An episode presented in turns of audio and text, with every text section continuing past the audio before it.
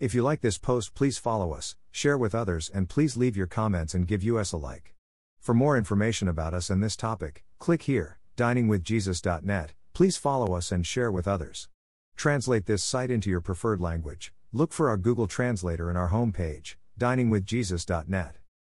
Traduce este sitio en tu idioma preferido. Busca nuestro traductor de Google en nuestra página de inicio va, diningwithjesus.net.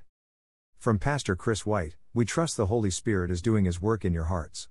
The Lord bless you all, have a beautiful, joyful day. Que el Señor los bendiga. God has given us some very clear instructions in His Word as to how we are to live for Him. These include the command to love one another, John 13 34 35, the call to follow him at the cost of denying our own desires. Matthew 16:24, the exhortation to care for the poor and needy, James 1:27, and the warning to not fall into sinful behaviors like those who don't know God, 1 Thessalonians 5:6-8. Jesus summed up a life lived for God when a teacher of the law asked him the most important of commandments.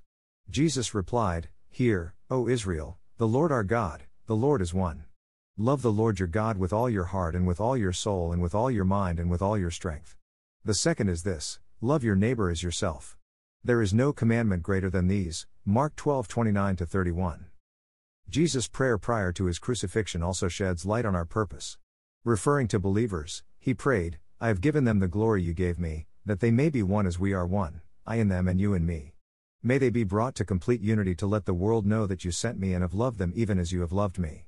Father, I want those you have given me to be with me where I am, and to see my glory, the glory you have given me because you loved me before the creation of the world.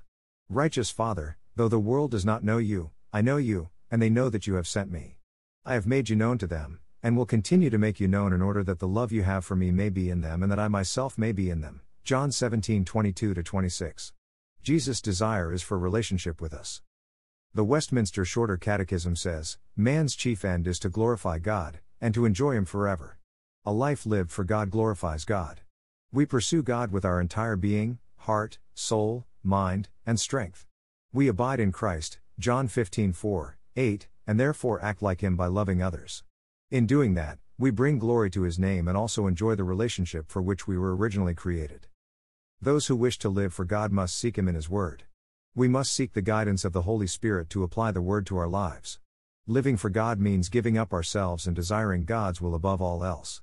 As we draw nearer to God and come to know Him more, His desires will more naturally become ours.